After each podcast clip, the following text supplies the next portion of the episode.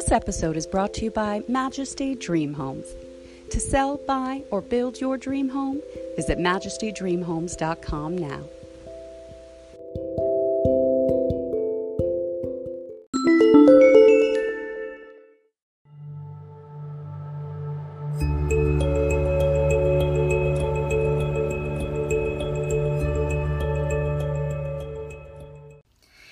Beloved children of God. We are back with scripture today, reading Psalm 145 20.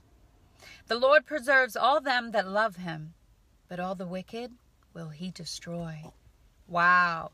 You guys, God is going to destroy sinners, transgressors, wicked men, women,